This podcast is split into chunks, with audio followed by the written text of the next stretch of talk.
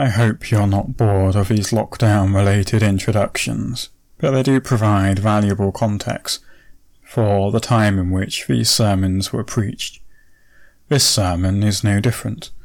It was preached in St Mary's Diss on Christmas Day. Now, following the lockdowns in November, the country was operating under a tier system. If you were in Tier 1, you were essentially free. If you were under tier 4, you were basically locked down, with gradations in between.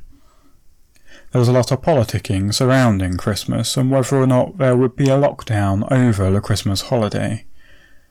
And it was announced on the 23rd of December that on Boxing Day, most of the country would end up in Tier 4, i.e., be locked down.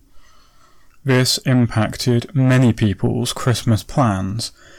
Indeed, it impacted our own. And that made this Christmas a uniquely peculiar Christmas. One which I tried to tackle in this sermon.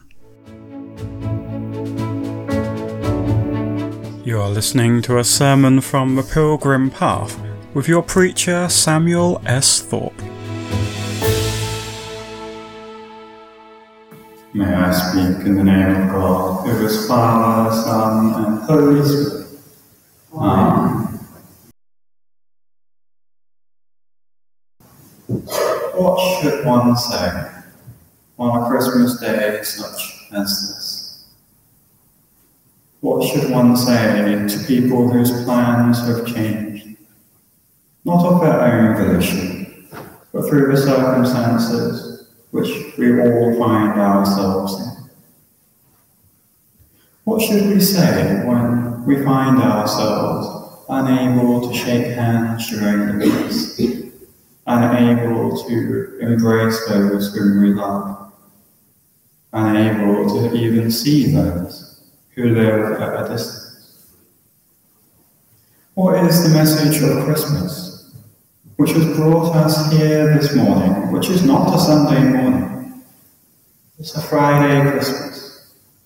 And yet something has brought us together this morning, in spite of all that is going on. Last year, for Christmas Day, we had about 85 people, not just in this building, but in the chancel. That space here, there was no one behind where I'm standing. This year, you wouldn't dream of putting so many people in such close proximity. And yet we still have come. And if you're watching at home, you have made the choice to dedicate a time this morning to reflect on the Christmas story. But what should we say about Christmas when plans go wrong? Well, we can begin by remembering that plans went wrong in the Christmas story. They travelled for the census, but they had to put the baby Jesus in a manger because there was no room at the inn. Just as many of us have cancelled trips away because of accommodations being closed, the timing being not right or allowed. But what should we say? The Church of England has been encouraging us to talk about our hope and our message of comfort and joy. Comfort and joy, tidings of comfort and joy. I'm sure we all know the carol very well. But do we feel comfortable and joyful in these times? Perhaps not. Perhaps it seems slightly wishy-washy or dissonant from the experience that we have today. But I would like to hold on to this message of comfort and joy in two ways. One, by remembering what comfort really means. We mistake it for saying that these pews are uncomfortable, that we don't have nice cushions, that we're not relaxed and luxurious. We think of comfort as being that which is pleasant and enjoyable. But when we think about the word comfort and where it comes from, it's broken down into two parts the come and the foot, or the foot. If you play a piano, you know that whenever you see it say forte, it means playing loud, a sense of strength. Comfort then, and the way when we see it in the Bible and when God says, I will comfort you, it's not about being luxurious, padded, and relaxed. It's about being strengthened, empowered. And that's a very different message for us to hold on to this Christmas. We're not saying that everything is hunky dory, rosy, and sweet. But we're saying that at Christmas we have a message of comfort, a message of strength, a promise from God to be with us in all that we're experiencing. And then we come to joy. And again, with joy, we describe people as being a joyful person. They've got lots of energy, they crack jokes, we like being around them. And we make a mistake all too often in assuming that joy means the same thing as happiness. I don't think it does. For many of us, this is a difficult Christmas. For many of us, the happiness we have is something that we're going to make the most of, we're grateful for. But we might be tinged with the sadness of not seeing those we had hoped we would. But even in this Christmas, we can have joy. And the reason we can have joy is because joy is not an emotion in the same way as happiness. It's a commitment in our being to seeing the blessings of God in creation and the people around us. It's a sense of hopefulness which can sustain people even in the darkest places. We look back at history. We see stories from those in concentration camps in World War II, or in Vietnam, or those Christians that escaped places such as North Korea and Iran today. The situation is bleak, but we're in the midst of it. There's an enduring joy which the Christian faith has, which is connected with a sense of life, such as is unrecognizable to the world. And there's a reason this joy is so undefeatable, so determined to endure. And it's because it's not our joy at all. We talk about the joy of Christmas and we think about the joy of seeing family and receiving gifts. But the real joy of Christmas is the joy that God felt when his son Jesus was born and placed in that manger. Because in that moment, God became human. He became one of us. And this is a very significant thing. This change is not temporary. This change is not a facade or an image or a hologram.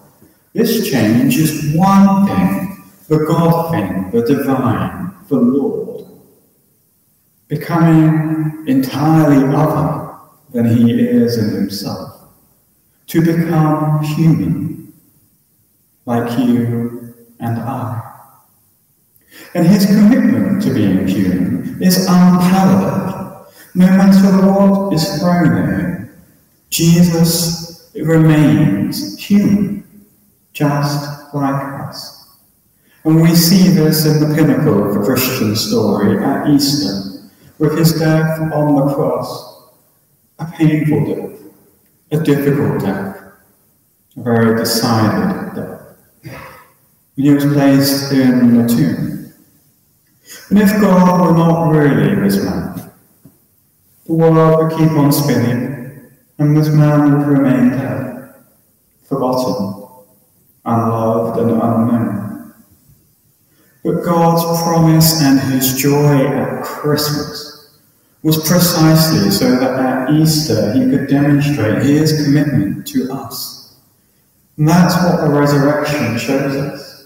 That no matter what happens, God promises to all of those who are human, all of those who believe in Him, all of those who become children of God, that He will be with us, And so the joy of Christmas is God saying, I am here.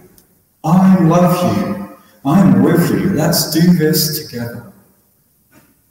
And this is where we get our comfort from. This is where we get our strength. Because Jesus lived a difficult life. We hear shortly after our Gospel reading that Herod sent his men to kill all of the boys in Nazareth, in Bethlehem. And he escaped. Nothing was going to prevent Jesus from growing up to be the man that he was, the Lord that he is. Because he loves us, we have strength to endure through the situations in which we find ourselves. And not just to endure, not just to cope, not just to just about get by, but to share in the joy of God. Because in Christ becoming human, becoming one of us, He enables us to share in that joy.